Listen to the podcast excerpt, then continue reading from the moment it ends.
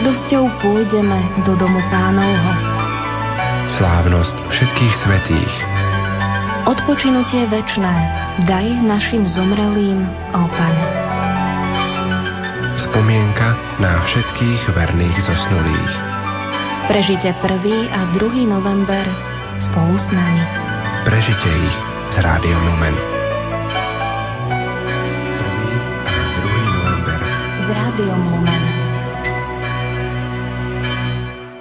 Príjemné sviatočné popoludne, milí poslucháči, na slávno všetkých svetých vám prajeme zo štúdia Rádia Lumen z Banskej Bystrice. Od 1. do 7. októbra prebiehali na Katolíckej univerzite v Ružomberku akademické misie. Program pod vedením pátrov z kongregácie Najsvetejšieho vykupiteľa redemptoristov ponúkol študentom, vedecko-pedagogickým a nepedagogickým zamestnancom univerzity možnosť duchovne sa obnoviť a prehlbiť vieru pred začiatkom roka viery, ktorý začal 11. októbra. V pripravenom programe nechýbali evangelizačné aktivity Svete Omše s misijnými kázňami, stretnutia so študentami a pedagógmi, chvály s modlitbovým spoločenstvom, možnosť osobných rozhovorov s pátrami, ale aj diskusné fórum hľadajúcich s názvom Nádvorie hľadajúcich. My vám z tohto stretnutia ponúkame dnes popoludní zvukový záznam. Moderuje Imrich Gazda, na technicky spolupracujú Peter Černinský a Marek Rimóci. Nerušené počúvanie vám za všetkých praje Pavol Jurčaga. Pekné popoludne všetkým. Dobrý deň. Sme radi, že sa opäť vidíme po včerajšku, kde sme si to tak trošku nacvičili pri takej filozoficko-teologickej téme, čo je pravda a dnes budeme rozprávať na ešte o čosi šťavnatejšiu tému, či v dnešnej dobe potrebujeme církev.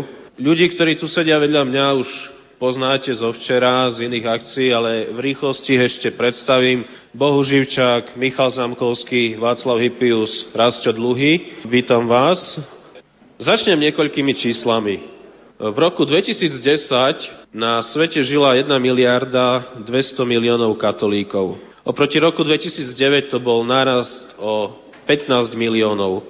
Biskupov v celom svete je vyše 5100 katolických kňazov vyše 412 tisíc, reholníkov takmer 55 tisíc, reholníc 722 tisíc. O čom hovoria tieto čísla? Otázka na úvod.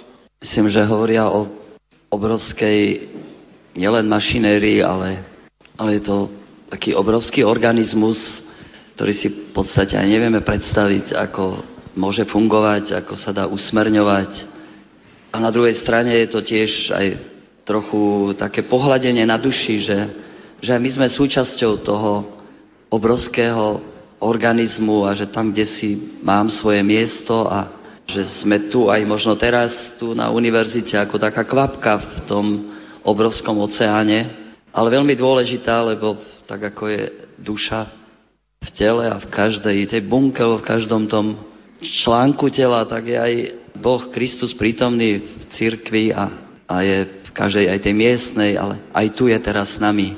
Keď si však túto situáciu, toto kvantum miliarda 200 miliónov katolíkov postavíme oproti tým prvým 12 apoštolom zhromaždením okolo Ježiša vo večeradle, teda jednoduché spoločenstvo ľudí, ktorí sa odhodlali nasledovať Krista a dnes tá obrovská církev, ktorá ak chce viesť túto miliardu 200 miliónov katolíkov si vyžaduje aj isté inštitúcie, istú byrokraciu.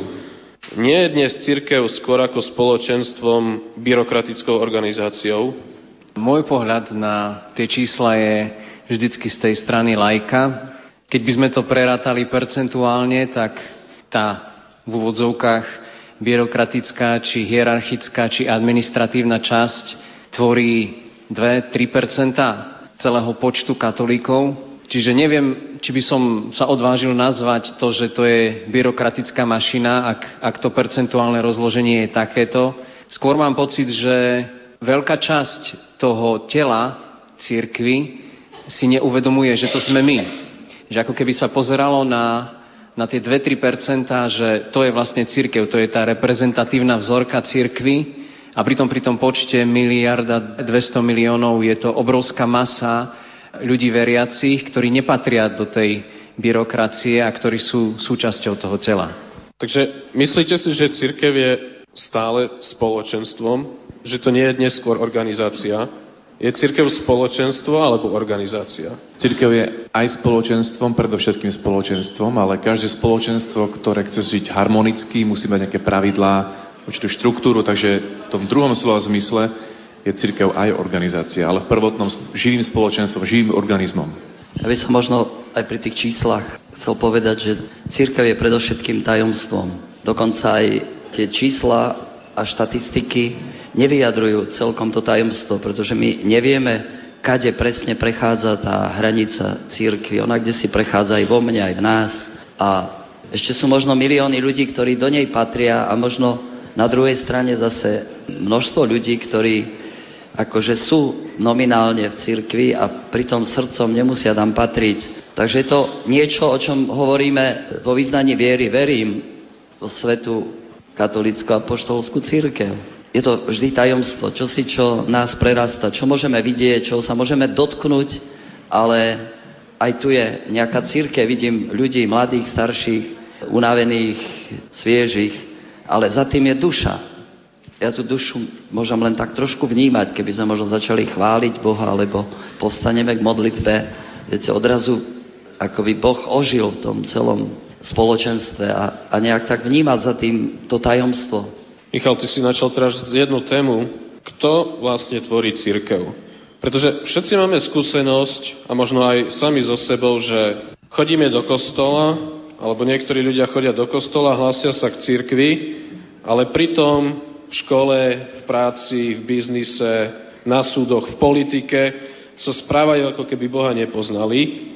A na druhej strane mnoho ľudí nie je pokrstených, nie sú teda formálne v cirkvi, ale žijú poctivý, svedomitý život. Kto z nich je teraz lepší? Tí, ktorí sú formálne mimo cirkvi, teraz nebudú spasení? No, nechcel by som presne určovať, že kto patrí, kto nepatrí, aj keď ako si musia byť aj tie nejaké vonkajšie znaky, možno aj v tom habite alebo určitej kresťanskej praxi, že patríme do cirkvi, ale, ale tak celkom by som nechcel určovať u ľudí, že ty patríš a ty nepatríš do toho spoločenstva. Bo stále platí to, že mimo církev nie spásy. Jednoducho Boh to tak chcel, aby tá spása bola udeľovaná cez církev, cez Krista, ktorý ďalej žije v tom organizme cirkvi a udeluje spásu a záchranu. A jednoducho nie inej cesty alebo iného spôsobu. A to, kto ako tú spásu príjme a sa na ňu napojí a tak, to zostáva tajomstvom.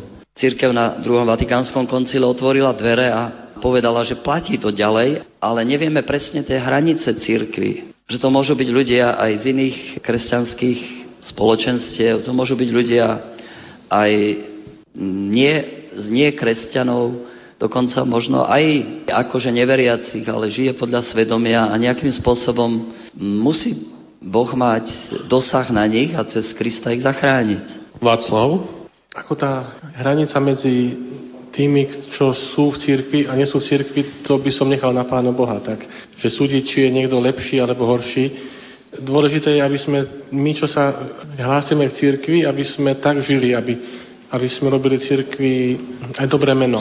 A to je vec všetkých, aj teda tých, čo sme v habitoch alebo nie v habitoch, aj klerikov a neklerikov, lebo niekedy, niekedy církev sa akoby stotožňuje s kňazmi, biskupmi a dosť a ostatní akoby tam nepatrili. To je možno aj naša chyba, lebo lajkov ako by sme nevideli, ale po koncile ich v cirkvi stále viac vidno.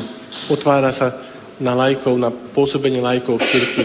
Takže do cirkvi volá Boh akýmsi spôsobom. Mňa napadá, že církev určite sama uvažuje nad tým, že ako definovať tie hranice a pretože to je dynamická skutočnosť, je to veľmi ťažké urobiť do nejakého vzorca a dôkazom toho je vlastne krst túžby, ktorý církev sama učí, že jeden je ten krst sviatostný a ďalší je krst túžby. To znamená, ťažko je zmerať, koľko tej túžby treba, aby sa ten človek dal počítať za člena cirkvi. Asi len Boh vie zmerať, kedy ten krst túžby prebehol, ale tým pádom sa rozširujú hranice cirkvi do neurčita, by som povedal. Každý z nás asi zažil tú situáciu, alebo má nejakého blízkeho, ktorý povie, ja verím v Boha, verím v Ježiša, ale do kostola nechodím, ja církev nepotrebujem. Verím v Boha, ale církev nepotrebujem. Čo s takými ľuďmi? Prečo veria, ale zároveň církev im nič nehovorí? A možno je pre nich skôr prekážkou na ceste k Bohu.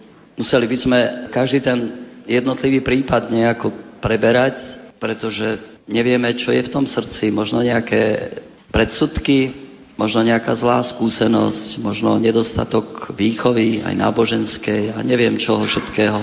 Myslím, že je veľmi dôležité aj tí, ktorí sme tu, či nás počúvate, možno si tak preveriť ten svoj vzťah k církvi a trochu si to prebrať. Čo to je? Nie čo. Kto je církev? A naozaj ju nepotrebujem, ale niekedy sa bojím, že sa to takto sú také krčmové reči, že a Bohu verím, farárom neverím, církvi neverím, ale veríš tak, ako Boh chcel, aby si v Neho veril. Dá sa oddeliť viera v Boha a, tie, a v církev? Dá sa? Veď Boh povolal církev, Ježiš povolal učeníkov, aby boli s ním a potom ich vyslal, chodte. A hovorí, ja budem s vami, ja som s vami po všetky dni až do skončenia sveta. Ako to môžeme oddeliť? Veľa vecí dokážeme sami. Môžem sám možno sa najesť, neviem čo. Ale niektoré veci neviem sám urobiť. Ja sa neviem sám urobiť kresťanom, ani pokrstiť. Môže ma Boh obrátiť, že sa ma dotkne tak ako Šavla, ale potom ho Ježiš poslal, že choď do spoločenstva církvy a Šavol sa sám nepokrstil. Ananiáš, církev ho pokrstila, prijala. A ani sám si nemôžem odpustiť hriech ste môžem oľutovať, ale nefunguje to tak, ako si ľudia myslia, že sa my kňazi postavíme pred zrkadlo a dám si rozrešenie, viete, ale to proste nefunguje. A znova musím ísť za spolubratom tým, koho Kristus určil a vyznať svoj hriech. Ale mnoho iných vecí, proste si neviem sám poradiť. Sme stvorení pre spoločenstvo, pre rodinu. Niekedy sa mi zdá, keď tak počúvam príbehy rôznych ľudí, že sú ako možno majú 50, 40, 60, ale správajú sa ako pubertiaci v tom pohľade na, na církev. Ako keď, keď mám 15 rokov a teda už začína mi liesť môj otec a moja mama na nervy. Lebo dovtedy boli mojimi hrdinami a teraz vidím, že mama a otec majú chyby a už si to uvedomujem a, a možno už teraz začínam ich tak trošku odmietať, nepríjmať a chcem byť nezávislý. Za mi zdá, že príbeh mnohých veriacich sa podoba takému pubertiakovi, ktorý má svoje dôvody, prečo odmieta od mamu, má svoje dôvody a legitimné, no na druhej strane zabúda, že to, že je tu na tomto svete, to je vďaka otcovia mame. To, že žije, to je vďaka otcovia mame. To, že má školu, je vďaka otcovia mame a tak ďalej. Takže to, že niekto cez 2000 rokov rok po roku odovzdával posolstvo o Božej láske až ku mne, to je vďaka církvi. Že tu boli ľudia, ktorí si to navzájom odovzdávali, trápili sa s tým posolstvom, prežívali ho a tak ďalej. Že som bol pokresnený. To všetko dar, darom. A to nejak to bereme automaticky a zabudáme, že naozaj to všetko som dostal ako dar. No a samozrejme, že to tak vyvstáva ten ľudský aspekt, že niekedy tak odmietame kvôli tomu takému ľudskému aspektu, ktorý je niekedy taký hriešný. A to je taký, taký kameň úrazu pre nás, že poznáme kre veriaci, ktorí sú, teda deklarujú sa, že sú veriaci, ale vidíme tam takú nesúvislosť s tým, čo hovoria a čo robia. A to nás tak nejak odrádza a teda spôsobuje takú rebeliu vnútornú v nás, aj voči církve, aj voči... Takže zdá sa mi, že taký, taký pubertecký postoj niekedy je v nás keď rebelujeme voči církvi alebo oddelujeme ju nejak na silu od Krista. Tak sa mi zdá. Mne sa stáva, že to je prvá otázka od študentov z pléna. Väčšinou smeruje týmto smerom, že církev a všetky škandály a tak ďalej, ako môže čo si také o sebe hovoriť, ale keď sa potom bavíme o tom, že církev to som ja, a ako ja reprezentujem církev, ako ja robím církev atraktívnou. Či keď sa ktokoľvek z mojich susedov pozrie na mňa ako člena církvy, či si povie, tak toto je spoločenstvo, do ktorého sa oplatí vstúpiť. Tak sa mi zdá, že sa tá debata veľmi rýchlo zmení a mne sa zdá, že v tom je niekedy problém, že príliš pozeráme na tú časť inštitucionálnu církvy a nevnímame to, čo je to duchovné, že sme začlenení krstom do tela, že sme naštepení do jedného kmeňa, tak jak hovoria tie obrazy koncilové o církvi, keď sa ju snažia definovať, tak hovoria o takých obrazoch ako stavba, roľa, vinica, vinič, telo. To všetko sú veci, ktoré vysvetľujú podstatu toho, že my sme vlastne jedno. To sa nedá oddeliť, pretože nemáš sa kde oddeliť. Baví sa pastorálna teológia o tom, že ktoré sú základné funkcie cirkvy a debata je o tom, či spoločenstvo je základná funkcia cirkvy, alebo či to je prostredie, v ktorom sa to všetko deje. My sme vlastne organizmus, kde tie životné funkcie fungujú. Ak fungujú, tak žijeme. Ak nefungujú, tak umierame. Ale, ale sme jedno telo. Lenže toto je jednoducho, Bohuž, podľa mňa fakt, že ľudia v prvom rade vnímajú tú inštitucionálnu stránku cirkvy že církev to je pápež, kardináli, biskupy, kňazi, s ktorými sú najčastejšie v kontakte, že jednoducho toto je církev. Toto sú reprezentanti tejto inštitúcie, tejto organizácie alebo tohto organizmu. Kde sú v celej tej štruktúre laici? Ty si laik. Kde sa cítiš byť ty v tejto štruktúre? Necítiš sa byť niečo menej ako klerici? Bolo mi povedané, že mám povedať pravdu po včerajšku. Áno, môže to tak niekedy vyzerať, že to, čo vidíme viditeľné, sú e, kňazi, možno kostoly, liturgia, ale myslím si, že už žijeme v čase po koncile, kedy Jan Pavel II to pripomínal veľmi často, blahoslavený Jan Pavel II, že nastupuje čas, kedy sa prebudza tá časť zaspatá v cirkvi, lajci. A keď sa pozriete tu na ľudí, tak sa vám zdá, že, že to sú takí obyčajní členovia, ale ja viem, že tam sedí Janko, ktorý strávil 3 roky na misiách v Kazachstane a pre tých ľudí v Kazachstane, ktorí nemajú žiadne pozadie cirkevné, pre nich je toto reprezentant cirkvy. Takto vyzerá pre nich cirkev. Celá tá služba lásky, celé tie tri roky, to bola pre nich cirkev. Takže možno ten pohľad je niekedy skreslený z, z tohto nášho miesta to sú tu iné služby. Ja by som sa ešte vrátil k tomu, Boh áno, církev nie, Bohu verím, církev neverím. Chceme si uvedomiť, že žijeme dobu pochybovania. A tu od osvietenstva 18. storočie, kedy sa tvrdilo, že, a veľmi otvorene, že pápež končí, že jeho úloha Dalajlámu už teda v církve nemá miesto a tak ďalej. Človek je slobodný a každý sám sa rozhoduje a tak ďalej. Jednoducho to musíme vnímať, že je to v ľuďoch proste všetko spochybňovať, všetko, každú inštitúciu, kde sa spochybňuje rodina, neviem čo všetko a, a nejak to musíme ustať, kde si si to musíme vnútorne zdôvodniť, nielen tak pozerať na církev cez kľúčovú dierku, ale ako Boh už hovorí, vojsť dovnútra, tá budova znútra ináč vyzerá, ako keď pozeráte na nejakú katedrálu zvonku, takú nejakú možno čiernu a aj špinavú. A vojdete dovnútra, je to niečo nádherné ale na silu sa nedá tých ľudí tak nejak vťahnuť dovnútra, viete. A tu je vlastne tá úloha laikov nesmierna, lebo oni žijú tú církev tak v tom teréne, viete. Církev je všade tam, kde mama učí dieťa prežehnať sa, kde, neviem, sa obetujú rodičia pre svoje deti, kde žijú čestne svoje manželstvo a, a v neviem koľkých tých službách aj vašich je církev prítomná a, a tam žije. Takže podľa teba nemôžeme dnes hovoriť len o kríze církvy, ale celkovo o kríze inštitúcií, o kríze štátu, rodiny, univerzít. Jednoducho, je dnes kríza inštitúcií, ktoré reprezentujú nejakú autoritu? Je dnes kríza autorít? Ja myslím, že je a všetci to tak nejako vnímame a cítime. Tým, že sa ten jeden veľký príbeh rozbil do malých príbehov a každý máme svoj príbeh a, a svoju autonómiu, alebo neviem, nakoniec aj nevieme, kam ideme v skutočnosti, tak si každý myslí, že nejak ja zvládnem ten život. Ale predsa je u dospelého človeka, ako hovoril e, Rastio, že to je možno u toho dospievajúceho je tá rebelia a ja sám, sám, ale, ale je to čosi krásne. Zveriť sa niekomu, kto ma povedie, viete, či už taký pápež, a hlavne tí poslední boli nesmierne múdri ľudia, viete. Benedikt XVI má inteligenciu, neviem, koľko vysokoškolských profesorov. Má čo si za sebou, viete, a má tú charizmu Božiu, že povedie tú církev. Je to také múdre nechať sa dať usmerniť a viesť. Augustín, ktorý bol tak múdry, viete, vo svojej dobe povedal, neveril by som v Krista, ak by ma k tomu neviedla církev. To je proste zrelosť, viete. Milovať ju napriek všetkému, ona mi to podáva, to podstatné, čo potrebujem.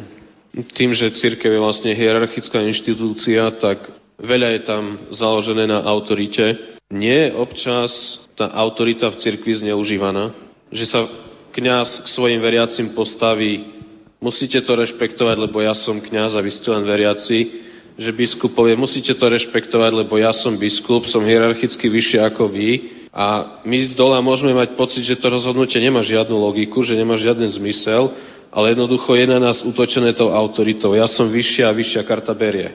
Nie je autorita v cirkvi zneužívaná? Všetko sa dá zneužiť, aj toto. Takže možno, že sa dá súhlasiť s touto vetou, ale myslím si, že klérus v cirkvi si viac uvedomuje, alebo by si mal ešte viac uvedomovať, že bez lajkov by bol ničím. Je to, je to stále služobné kniazstvo má slúžiť niekomu. A ak som kňazom len sám pre seba, je to nezmysel. Ja by som mal slúžiť církvi Božiemu ľudu.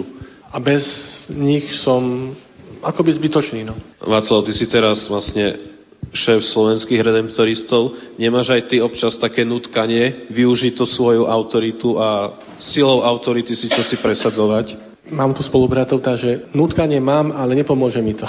Ja by som možno povedal, že kňazstvo a ešte ten vyšší stupeň, biskup a tak, že je to naozaj pokušenie moci, viete. Kňaz má moc nad ľuďmi. Cez to, že často vám vstupujeme do života, lebo zverujete nám aj svoje slabosti, aj tak ako aj lekár má určitú moc nad ľuďmi, aj učiteľ, profesor má určitú moc a môže ju trošku zneužiť, že je to vždy tak na hrane, viete, ako, ako zostať pri Kristovi, ako si uvedomiť, že On je jediný pastier a a že tá autorita moja je vlastne v ňom, že ja chcem poslúžiť jeho spôsobom. A niekedy je to aj v takom strachu, že až tak veľmi chceme tým ľuďom dobre, že ich musíme ich trošku prišrubovať. Pri, ako inkvizitor hovorí, že ľuďom never, oni ťa využijú a tak treba tvrdšie. Že istou Kristovou láskou, viete, a tou slobodou, o tom tu hovoríme dosť často, nejak dôverovať človeku, že má v sebe tú túžbu po Bohu, že ho vedie svedomie, že, že je to jeho rozhodnutie, ale niekedy to tak chceme až s takou, akoby nanútiť tú spásu, viete, a tak trošku pritlačiť. Toto, kde si kňaz povedal, že vždy prišrubovať a tak vtedy slúchajú ľudia, keďže prišrubuje. Také jeho presvedčenie, tak si to myslí. Moje je trochu iné, že vnímam proste ľudí v ich slobode. Ja si myslím, že tá tendencia mať takú autoritu, ktorá už mi neprináleží. Už bolo na začiatku, keď vlastne Ježiš mal apoštolov a poznáme ten konflikt, kedy dvaja si chceli zobrať prvý a druhý flek hneď vedľa Ježiša a Ježiš, ktorý to využije túto situáciu a poučuje ich, o čom je vlastne služba, o čom je autorita, že autorita je o službe a že to je naozaj s tým spojené, že ja mám autoritu, aby som slúžil, nie preto, aby som ju zneužíval. Takže asi o tom by to malo byť, myslím. Aj keď stále je to, myslím si, že z Božej strany veľmi divoké dobrodružstvo, že vie, aké pokušenie pre človeka je akákoľvek moc, možno aj nad jedným človekom alebo nad dvomi doma v rodine a napriek tomu udeluje Boh tú autoritu, delí sa s tou svojou autoritou, ktorú má zvrchovanú s ľuďmi. Pre mňa je to stále aj tajomstvo, aj zázrak, aj naozaj také bláznostvo, že Boh znova a znova po všetkých tých zneužívaniach dôveruje človeku a, a udeluje mu autoritu na akomkoľvek stupni. A tu je to ešte oveľa citlivejšie, ona sa tá autorita kdekoľvek zneužíva, viete, lebo máme v sebe tú tendenciu mať moc, ovládať, viete. Nebude žiadosti túžiť potom, potom, potom. To je v nás. A s tým musíme bojovať. Ale tu je to veľmi citlivé, viete. To, že otec doma proste drezuruje celú rodinu, to sa nejak tak prehliadne, či to niekde v škole urobí učiteľ, alebo v niektorej obci starosta, ktorý tam sobáši mladých spolu, teda ich dáva dokopy. To sa tak nejak prehliadne, sa to berie so žartom, ale, ale u kniaza je to veľmi citlivé. Až aj človek príde na spoveď, veľmi taký aj rozochvelý a neviem čo, a tá autorita je tam veľmi citlivá. Tak poviem trošku takú heretickú vetu, ktorú kedysi povedal filozof Tischner v Polsku, za čo bol veľmi kritizované, bolo veľké halo, kde všade. On hovorí, že nestretol som človeka v Polsku, ktorý by stratil vieru potom, keď prečítal Marxov kapitál alebo Feuerbachové knihy, ale stretol som veľa ľudí, ktorí odišli z cirkvi kvôli kňazovi. Stalo sa to alebo ono, či ich nejak kňaz nepochopil. Nehovoríme, že vždy musí byť, ja neviem, aká vína, alebo možno si to ten človek tak vysvetlil, ale hovorím len o tom, že je to naozaj veľmi citlivá vec a, a vy to sami dobre viete. Skúsme sa teraz na tieto autority pozrieť aj z takej pozitívnej stránky, z takej ľudskejšej stránky. Bohuž, bol si už niekedy s kňazmi na pivo? Nemenuj. To je narážka na včera. Hovoril som, že sme mali svadbu bez alkoholu, takže už sa časy sa zmenili. Takže bol som s kňazmi na pivo, aj keď stále mi pivo nechutí, ale tá spoločnosť, kedy môžeme byť spolu a naposledy v Kazachstane, keď sme boli v apríli, stravili sme asi 4 hodiny. Na pive. Pri pive a aj v saune a rozprávali, ja, boli tam piati kňazi, ja som bol jediný like, neviem prečo to stále tak vyjde naopak ale rozprávali sme o všetkom. O srdci, o tých problémoch, ktoré máme, ja neviem, s okolím, doma, v rodine, ale aj proste vo farnosti. Zdalo sa mi, že, že ten rozhovor nebol nejako formálny, ale bol naozaj e, o hlbokých veciach. Možno niekedy chlapom je ťažko rozprávať o podstatných veciach, ale toto bol rozhovor, ktorý si budem pamätať do konca života. Dobre, teraz skúsme ísť na ten vyšší level. Pozval ťa niekedy nejaký biskup na večeru, na raňajky, na obed? Pozval, áno. Už potom k pápežovi sa neposuniem, lebo to už asi je až fakt príliš vysoká liga. Za posledných pár mesiacov táto jar bola taká rozcestovaná, tak som strávil hodiny v rozhovoroch s, so siedmými biskupmi od Lotyšska až po Kazachstan a boli to rozhovory veľmi otvorené. Pamätám si arcibiskupa v Rige, ktorý spolu s nami strávil asi 5 hodín. Ráno potom sme boli u ňoho na súkromnej omši. To isté sa dialo na Litve, v Kazachstane a zrazu máte pocit, že, že sme jedna církev naozaj, že to nie je niečo, čo je veľmi vzdialené, čo je niekde len napísané kde si, ale že, že môžeme naozaj deliť tú, tú zodpovednosť za církev. Vtedy sa mi zdá, že to, čo hovoril koncil, to, čo hovoril Jan Pavel II či Benedikt, sa už naozaj deje. Že tá jar církvy, kedy všetci sa budeme cítiť, že patríme do jedného tela, už tu je. Takže Stravili sme s arcibiskupom v Kazachstane asi 4 hodiny spolu na rybačke v jednej loďke a doteraz si pamätám, keď som sa ho vtedy opýtal, že nech mi povie tak od srdca, že čo si myslí, že čo potrebuje Kazachstan a, a čo by sme mohli my priniesť tam. A on mi povedal, že potrebujeme nového svetého Františka, novú svetú Kláru. Hovorí, bez toho sa tu nepohneme. A vedel som, že to není formálna odpoveď, ale že to on hovorí proste po x rokoch prežitých tam na misiách. Takže toto sú pre mňa nezabudnutelné chvíle. Kopu ľudí sme tam poslali, ale asi neboli celkom ešte. neboli tak svetí, ale myslím, že sa tam veľa urobilo.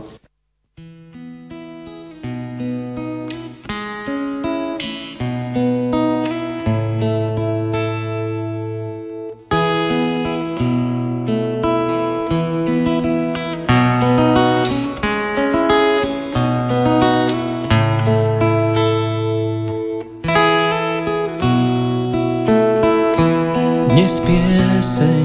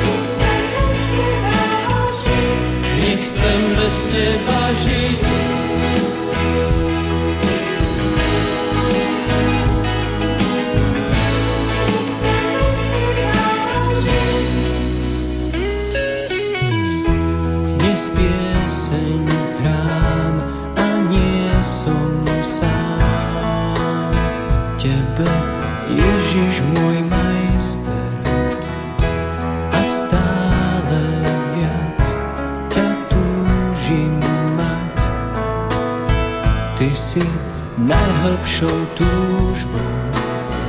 Nech tečie rieka tvojho života vrás. Chcel by som prežiť dnes tvoj vodopád. Daj sa mi napiť z tvojho prameňa krás.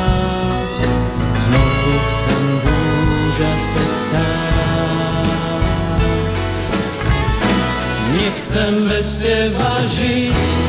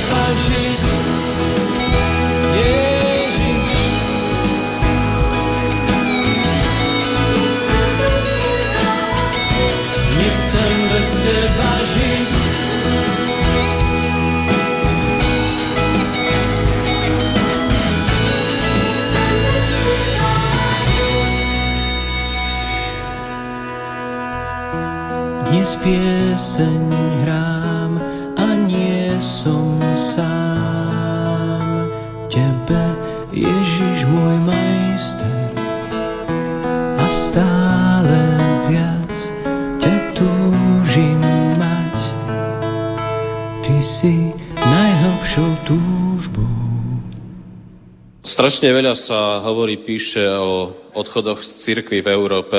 Minulý týždeň boli medializované tie informácie, že napríklad nemeckí biskupy sa rozhodli, že tí, ktorí formálne odídu z cirkvy, nemajú nárok na vysluhovanie sviatosti, na vyučovanie v katolických školách, nemajú nárok byť krstnými birmovnými rodičmi a tak ďalej a tak ďalej. Strašne veľa sa píše o týchto odchodoch. Na druhej strane, keď som spomínal tie čísla v úvode, Schválne som zamlčal jeden fakt, ktorý chcem teraz spomenúť, že z tých 15 miliónov, ktorí pribudli v katolíckej cirkvi z roku 2009 na rok 2010, väčšina pochádza z Afriky a juhovýchodnej Ázie. Môžeme očakávať, že o niekoľko rokov církev nebude biela, ale žltá a čierna? Tak, církev je tajomstvo a ako sa bude vyvíjať, naozaj je to v Božích rukách, pretože to je Kristova církev, a to podstatné vždy, aby sme nezabudli nikdy, že Kristus miluje církev a seba samého obetoval za ňu. Toto máme na pamäť vždy, tak sa ináč pozeráme na církev. Aj túto církev Kristus miluje a seba obetoval za ňu. Ako si ju povedie, očistí, to je v jeho rukách, ale ten vývoj ukazuje, že to je živý organizmus, čo si kde si akoby odumiera, inde sa rozvíja. Napríklad u rehola redemptoristov v Európe na mnohých miestach naozaj udumiera, predávajú sa kláštory, kedysi také veľké, bohaté rehole, teda provincie ako Česka napríklad má dnes už len nejakých 13 členov.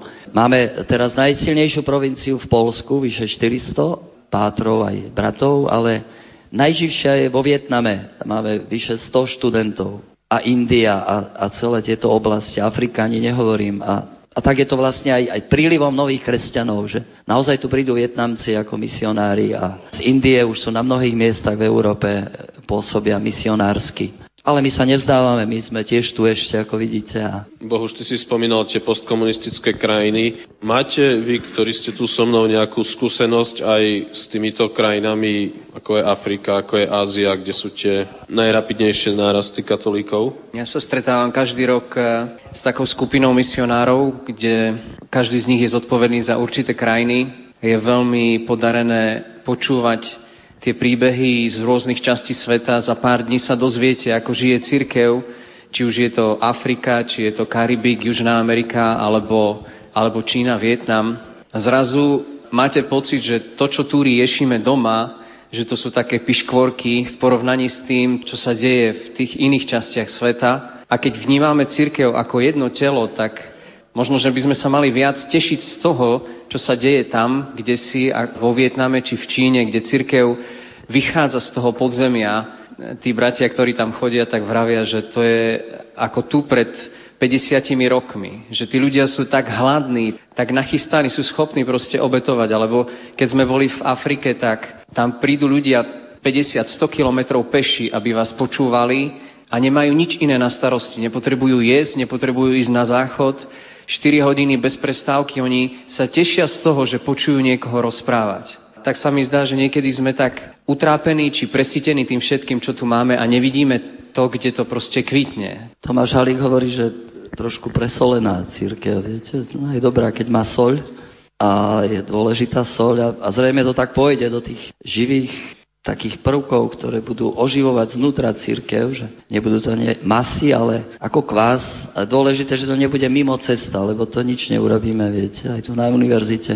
Že bude ten kvás, ale bude vo vnútri cesta. Bude, nedá sa vytlačiť zo sveta aj z toho prostredia, ale je tu a zrejme takto bude dôležité. Pri tejto téme si nemôžem odpustiť jednu otázku, aj keď viem, že je bulvárna. Nedozrel v tejto situácii už čas na to, aby církev mala čierneho alebo žltého pápeža? Provinciál nás. Tak uvidíme, kto to bude. Ale zatiaľ výber pápeža nesáleží na nás, našťastie. Duch Svetý to nejako tam zariadi. Možno, že áno. Ale na farbe nezáleží, tak je dôležité, aby to bol kresťan, katolík, teda istotne.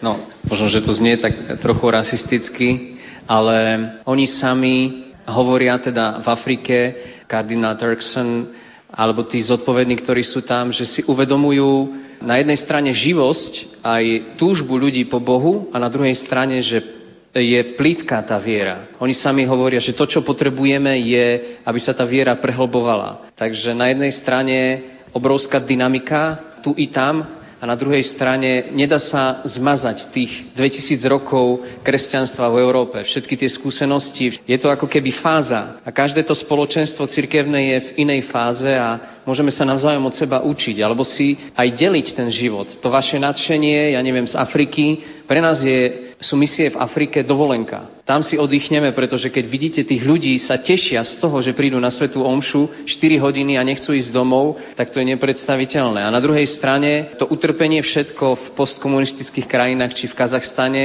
znovu ti otvára oči, že ono sa to nedá preskočiť. Nemôžete v Kazachstane začať tancovať ako v Afrike, lebo ešte stále máte proste na prahoch krv všetkých tých obetí, ktoré tam zomreli za komunizmu a za stalinizmu. Má niekto chuť položiť otázku z pléna.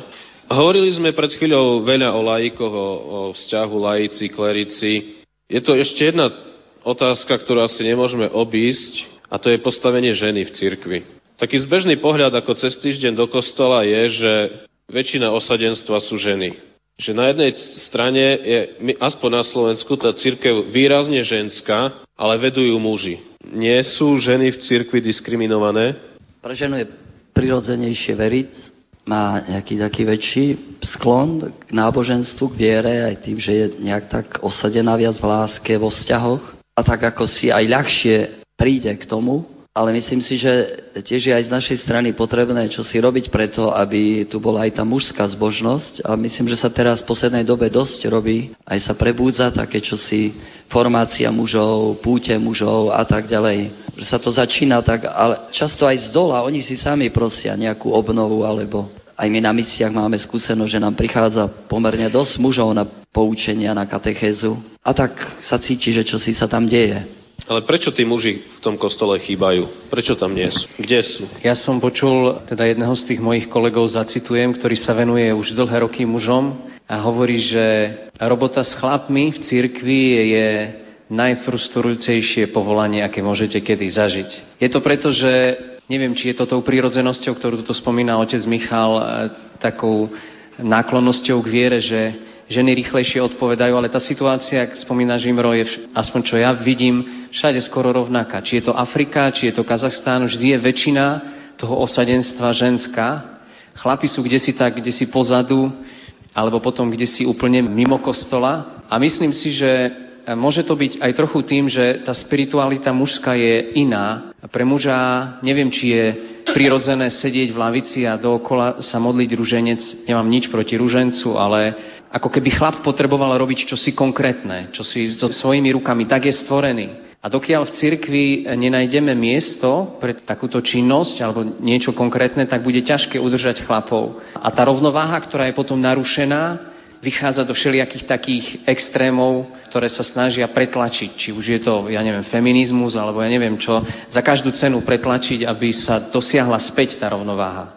To je jedna strana mince, ktorú Boh spomína, že druhá strana mince je tiež, že aj to, kde si Benedikt 16 spomína, že problém nás mužov v cirkvi, aj tých, ktorí vedieme církev, je, že máme takú, takú typickú chlapskú mentalitu akcie, výsledkov, výkonu a že nám treba aj ten ženský princíp dostať do nás mužov. To znamená čas na úvahu, stíšenie, kontempláciu, lebo ono to v nás je, ale my sme naučení proste jednoducho robiť, podávať nejaké výsledky a výkony a že je to, to tiež práca na nás samých. Vlastne ako keby nadobudnúť aj tento, v tomto zmysle, ten kontemplatívny, ten taký rozmer. Takže toto je druhá strana mince, ale nepopieram, že treba aj teda rozvíjať tú mužskú, takú tú chlapskú spiritualitu som možno aj keď sú tu kňazi trošku povzbudiť.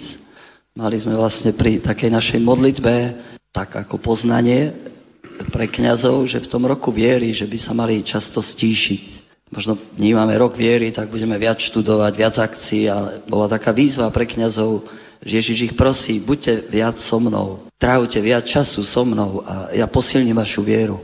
Na druhej strane trošku aj do našich radov niekedy, viete, taká zdravá mužnosť u kniaza. Jak to vnímame na misiách, keď tak s mužmi, viete, porozprávame aj o futbale, čo si kde si ideme aj zahrať, alebo nejako.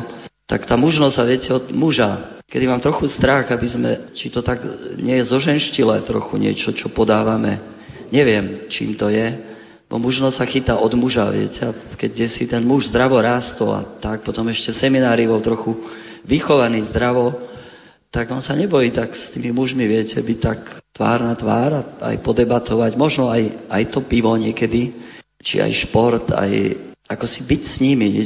Mám strach, že či nemáme trochu strach, viete, z takej konfrontácie. V tých ženách oni nás počúvajú, pochvália nás a tak nejako je to, je to trošku ľahšie, ale tak nejak byť v takej konfrontácii s mužmi a nebáť sa, nebáť sa, že ma pretrompnú, alebo neviem, ja som to videl na tej poslednej ceste, keď sme boli v Afrike. Tak spomínal som tú farskú radu, ktorá mala 200 členov a ten e, kňaz, otec Jozef, bol veľmi podarený, pretože tých 200 chlapov, keď si sadlo a malo sa dohodnúť na niečom, tak tie porady trvali do noci a dohodnúť, ja neviem, hoď len hodiny v programe bolo skoro nemožné. Každý ten chlap považoval za dôležité. On sa musí vyjadriť k tomu, či tú prestávku posunieme o 5 minút, ale dopredu alebo dozadu. A pozeral som na toho kňaza aj s takým nadšením, ako s sedel medzi tými chlapmi do jednej v noci a nechal ich ako keby sa prejaviť. Možno, že to nám niekedy proste chýba. Nie sme a potom trpezliví. on sám rozhodol aj tak. Nie, nie, nie. nie. Bolo, Využil autoritu. Bolo tak, jak proste povedal. V tomto bolo pekné, že naozaj, keď udelil zodpovednosť, tak to nechal. Bol tam celý čas, ako keby bol vedľa nich a, a pritom to boli chlapi, ktorí nie sú naučení, neviem, akou dramatickou formáciou, ako to majú robiť, ale cítili, že oni majú ho rozhodné slovo. Niekedy to možno, že aj u nás tak vyzerá, že dám ti robotu, alebo zodpovednosť, ale bez autority. A toto chlapí neveľmi znašajú. Akože ja môžem nejaký rok, dva proste robiť to, čo mi poviete, ale niekedy po nejakom čase, keď dozriem, potrebujem sa cítiť aspoň v niečom ako partner, že, že o tomto môžeme rozhodnúť spolu. A nehovorím teraz, že, aby sme mali, že by sme mali preberať, ja neviem, pozíciu kňaza, ale je strašne veľa vecí, ktoré by sme mohli deliť. A nie sú urobené, pretože kňaz ich nestíha a chlapi proste, nikto ich nevolal. Ja som mal teraz konferenciu pre 200 chlapov v Poľsku a som sa pýtal ich, to boli takí chlapi už v strednom veku, túto spod Hala, a pýtal som sa ich, že, že kto vás v cirkvi niekedy zavolal, že toto chcem, aby proste ste urobili, že pre toto ťa potrebujem. Asi 2% chlapov dvihli ruku, že boli oslovení. Takže možno, že niekedy len to oslovenie chýba. Ste tu traja kňazi, Nepomohlo by aj kňazom viac, keby nemuseli byť ekonómovia, stavbári, úradníci a to, a to, keby sa mohli venovať tomu, čo je ich vlastné povolanie a aby pri tých všetkých ďalších úlohách ekonomické rady, pastoračné rady, náuky, kancelárie, stavby kostolov, pastoračných centier, aby práve do toho boli viac vťahovaní laici, muži, ženy, aby sa aj oni tým pádom viac cítili zodpovedne za to vedenie farnosti, diecezy, cirkvy?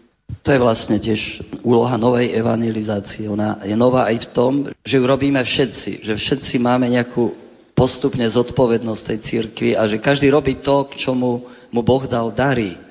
Benedikt XVI nenáhodou nedávno povedal, že je čas, aby sme laikov nebrali len ako spolupracovníkov, teda pomocníkov, ale aby to boli tí, ktorí s nami spolu rozhodujú. Aby sme spolu kráčali, aj spolu plánovali.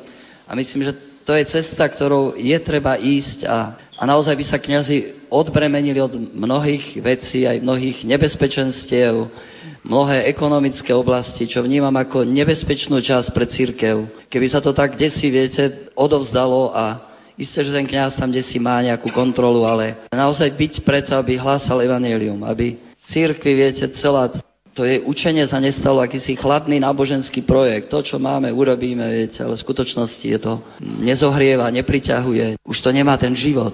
Je problém skôr v tom, že ľudia nechcú participovať, alebo v tom, že kňaz ich neprizýva do týchto činností. Rastio Václav.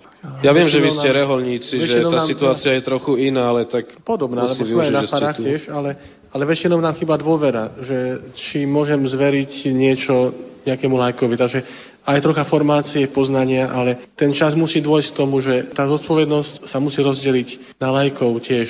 Že nie iba ovce, tak sa to, to tak niekedy hovorí, ale spolu zodpovednosť za farnosť, za církev. A k tomu by sme mali dozrievať stále, lebo to sa nedá, že teraz zoberiem niekoho tam a pôjdeš, ale musí tam byť aj vzťah nejakej dôvery, že to je, je schopný spraviť. Ale keď chýba tá dôvera od počiatku, tak potom sa nedá nič urobiť. Musíme sa k tomu vychovávať navzájom. Možno ja som taký prípad, že niekedy očakávame, že sa nájdú tí ľudia okolo nás. Že ja by som potreboval takýchto ľudí, takýchto lajkov a čakám, že sa proste nájdú a možno, že niekedy je to nereálne očakávanie. Ja som mal 13 rokov, keď ma otec Michal chytil na bicykli v meste a, a každý týždeň sme mali stretnutia v malej skupinke a to boli roky, kým mi mohla byť zverená nejaká malá zodpovednosť a kým som proste nevystrojil hlúposť pri tej zodpovednosti a možno, že niekedy aj to je cesta, že namiesto toho hľadania bezútešného, kde si je možno venovať čas pár tým ľuďom na začiatku a vytvoriť ten vzťah dôvery a potom mu zveriť tú zodpovednosť. A ďalšia vec je oblasť, v ktorej by to mohli sme ako lajci robiť. Ak sa naša činnosť v cirkvi koncentruje alebo je iba o sviatostiach a o administratíve na fare, tak tam veľa priestoru nie je, pretože tam sú jasne úlohy rozdelené. Ale keď vstúpime na územie treba z evangelizácie alebo pastorácie, tak je to celé pole, ktoré je neobsadené, neorané, kde je treba toľko robotníkov, že keby sme mali 100 ľudí teraz ochotných ísť do Kazachstanu, tak ich máme kde umiestniť na misie.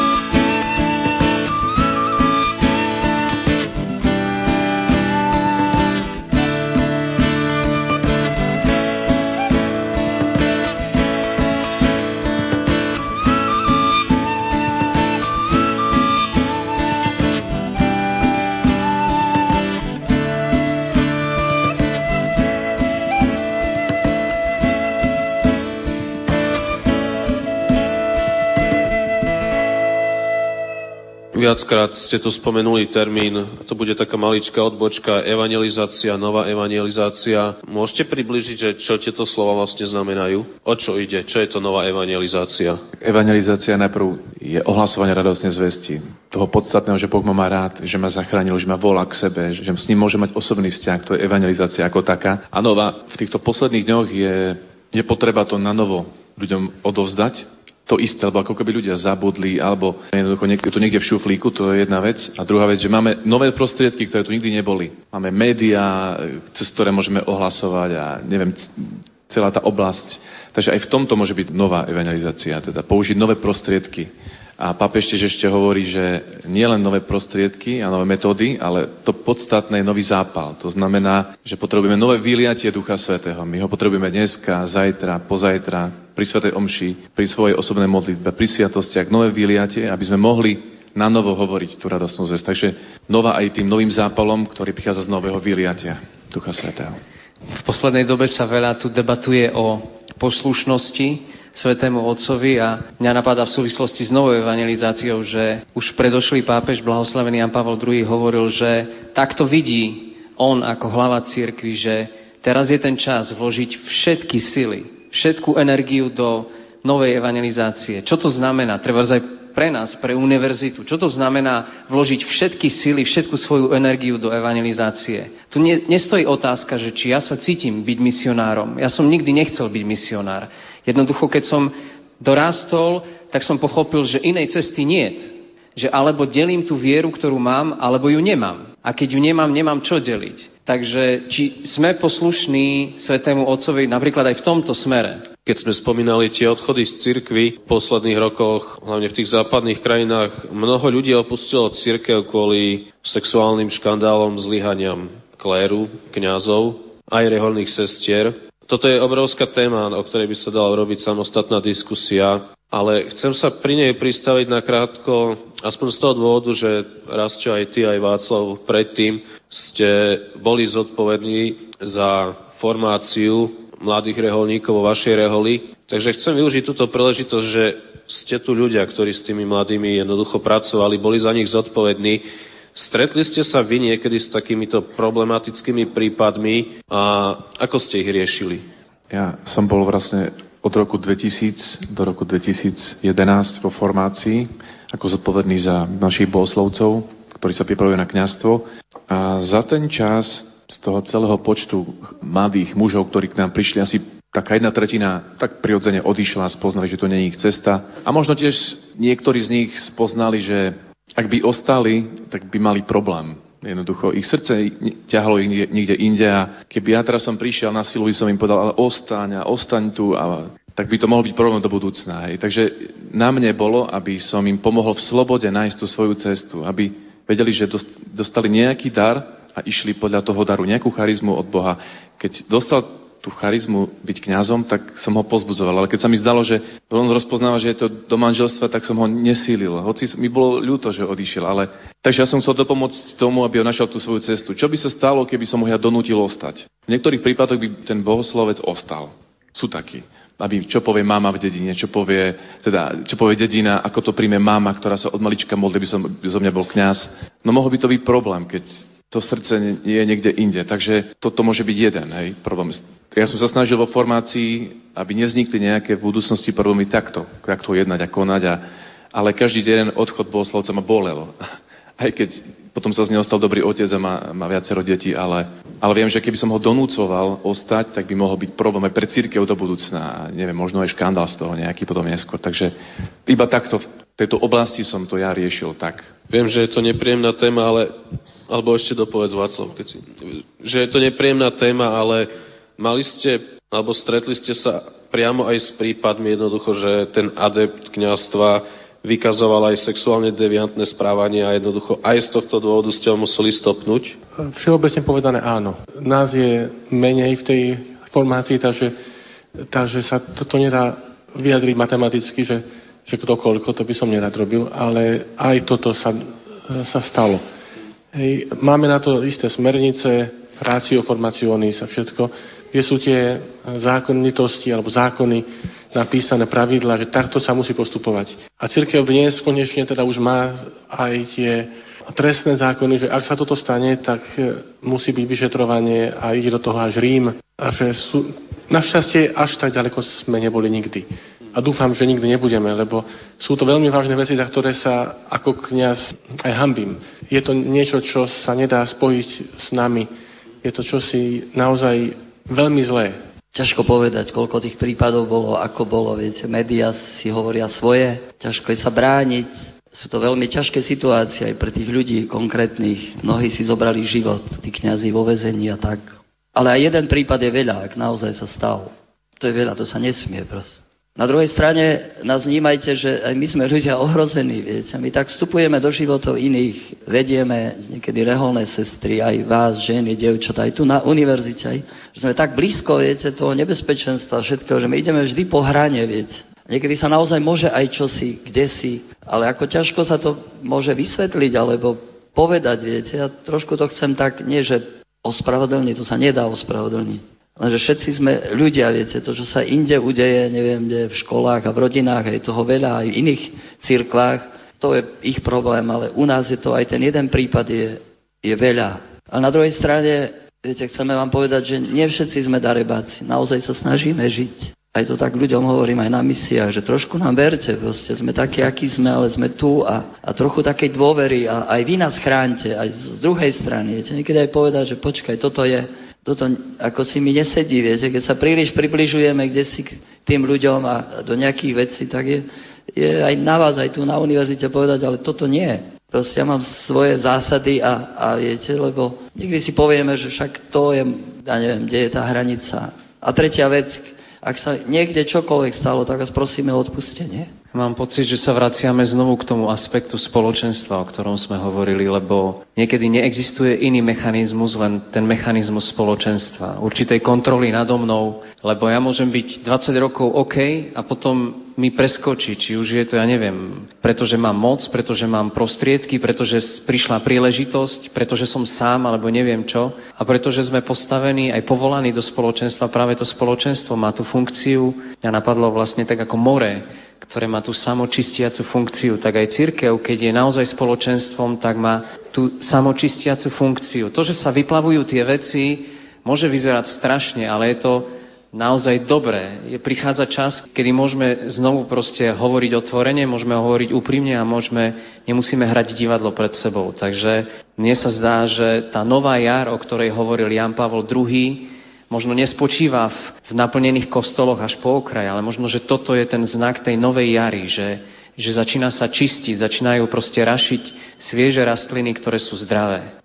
Ježiš bol mierny, tolerantný, učil miluj bližného svojho tak ako seba samého. Ale stretla som mnoho katolíkov, ktorí odsudzujú iné náboženstva z rôznych dôvodov. Aký postoj má církev dnes, aký mala postoj církev v minulosti k iným církvám, náboženstvám? Myslím si, že sa aj veľa chýb, veď to priznával aj Jan Pavel II, v tej snahe o zjednotenie či o zmierenie urobilo práve z tej pozície, keď sme boli církev ako väčšina.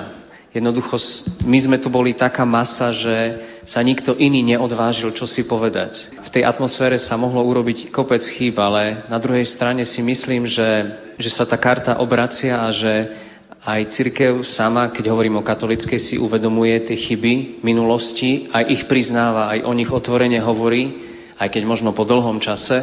A potom časy sa menia a možno to, čo hovorí Benedikt o budúcnosti cirkvy, ktorá bude patriť malým spoločenstvám, je to vlastne to, čo možno prežívame teraz v Európe, že, že to veľké spoločenstvo či kráľovstvo sa ako si rozpadá, chtiac, nechtiac, a dostávame sa to, čo sme spomínali včera, do prirodzenejšieho prostredia pre církev, kedy sme v menšine. Ale možno bolo, čo bolo. Niekedy sa církev celkom nesprávala ako matka, aj keď mala by byť. Nemá Boha za otca, kto nemá církev za matku. Že niekedy príliš otcovský, tak tvrdo. Ale náboženstvo, religere, to znamená vzťah, čo spája. A možno to dnes si musíme uvedomiť. A možno aj tu na univerzite ste tu rôzni ľudia, možno aj z rôznych církví, aj hľadajúci, či aj neveriaci. Ale nech nás nerozdeľuje náboženstvo. Každý človek má v sebe svedomia. Hľadajme to, čo nás spája. Kristus priťahoval ľudí. Preto aj nádvorie pohanov, to bolo u Židov, teda v tom chráme bola taká časť, kde mohli prísť pohania, kde mohli tiež počúvať, kde, kde mohli mať účasť na tej liturgii a to Ježiš tam veľmi tvrdo zasiahol, keď to tam založili, viete, peňazomencami a, a neviem čím všetkým, dobytkom. Vyčistiť aj to, ten priestor proste, že majú aj tí, ktorí hľadajú nejaké miesta, nevieme, ako nám Boh pôsobí. Buďme tí, ktorí zjednocujú. Majme široké to srdce a, a že niekto ide inou cestou k Bohu, ja ho proste nemusím nútiť, že musí ísť tak ako ja. Tešíme sa, že patríme do církvy, je to, je to veľký dar, lebo mám domov, viete, všetci túžime po domove som kde si osadený a mám domov a iný má svoju cestu a nejakým spôsobom tiež možno patrí, to len Boh vie, ale, ale aby nás nedelilo, ja neviem, to alebo ono, že ten má iný názor trochu, ten má inú cestu, iný spôsob viery, iný spôsob modlitby. Aj to sa niekedy dohadujeme, že niekto zdvihne ruku a už iný si kľakne, však nech sa modlí, ako, ako vie. Keď si hovoril o tých eh, takých možno nevraživých pohľadoch na tie rôzne neviem, iné církvy alebo náboženstva, myslím si, že v minulosti to tak bolo, možno aj v cirkvi, že sa tak mocensky pozerala na iné náboženstva a vnímala tak jednostranne, že my máme to posolstvo spásy, ktoré ideme za každú cenu odovzdať. To boli tie kolonizačné, to obdobie kolonizácie, ale teraz církev si ďalej uvedomuje, áno, tá úloha odovzdávať spásu, ohlasovať ju a sprostredkovať je ďalej našou úlohou, ale spôsob sa mení. Ja si uvedomujem, že to musím podať tak, aby ľudia sa mohli rozhodnúť, že to ponúka zo strany Boha a nie nejaký donúcovací manéver zo strany cirkvy. To je jedna vec a druhá vec, ktorú si cirkev uvedomuje už dlhšie, už pár desať ročí, tak nejak akutne, že tie prvky pravdy sú v rôznych náboženstvách. Nie celá pravda, ale prvky pravdy, veľmi dôležitej pravdy, ktorú Boh tam ako semienka dal, také, také, ktoré môžu výrazne skôr, taká príprava na evangelizáciu. Je v rôznych cirkvách a, a náboženstvách. Takže toto si cirkev dneska veľmi uvedomuje, že veľa dobra už tam je. My ideme možno k ľuďom, ktorí potrebujú počuť v plnosti tú zväz spásy, ale oni už niečo vedia. To nie sú úplne, nejdeme úplne od nuly. Boh tam už nejak pôsobí v ich srdci. Niečo už spoznali, nejakú tú, to zrnko pravdy. A na druhej strane my sa nemôžeme zrieť z toho, aby sme neniesli tú evanílium aj z takej dnes falošnej tolerancie, že čo vy tu a čo, si, čo tu prichádzate na univerzitu, prečo nám chcete čo si vnúcovať. My nič nevnúcujeme. Ale máme právo povedať, čím žijeme a čím nás Kristus poveril. On povedal, choďte a hlásajte. Keď má právo sa vyjadriť kdokoľvek aj v tomto štáte, Pride pochody a neviem, aké všelijaké, viete, skupiny, tak prečo by my sme nemali právo povedať, že tomu veríme, to je pre nás dôležité a, a to vám Boh ponúka ako dobrú zväzť. A toho sa nemôžeme zrieť. To je, preto sme tu. Pred niekoľkými rokmi vyšla v Nemčine a potom aj v češtine kniha Kam kráča církev. Jej autorom je nemecký jezuita, profesor dogmatickej teológie Medard Kell a ten v úvode knihy si načrtáva také tri základné otázky, na ktoré sa snažil odpovedať. Kde sme, čo máme robiť a ako môžeme uvažovať o cirkvi v budúcnosti. Chcem vás poprosiť na záver, aby každý z vás niekoľkými vetami povedal, ako vidíte vy církev v budúcnosti. aká asi bude církev v budúcnosti. Alebo aká by mala byť církev v budúcnosti.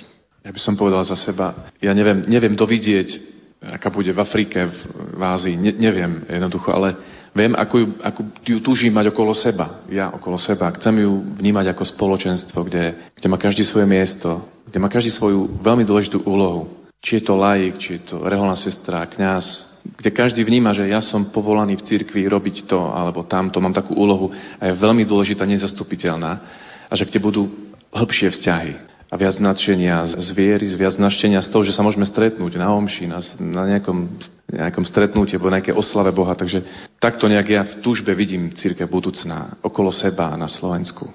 Václav? Tak spoločenstvo otvorené, ktoré sa neuzatvára do seba, ale ktoré vychádza k ľuďom. Aj k svojim členom, aj k tým, ktorí sú možno neveriaci ale, alebo mimo nej, ale spoločenstvo lásky, kde môžem byť doma, ako môj domov, alebo náš domov.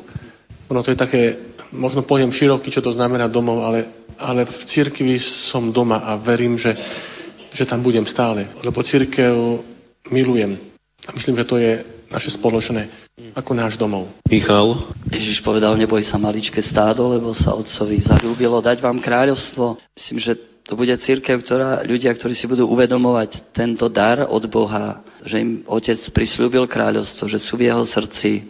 Církev tak, z takej voľby optimistická, nie nejaká, viete, stále sa brániaca voči čomu si. Církev, ktorá pomáha ľuďom žiť, zľahčuje im život, nepriťažuje a a církev otvorená taká pre iných a otvorená do budúcna na všetko to nové, čo Boh prináša. Bohuž?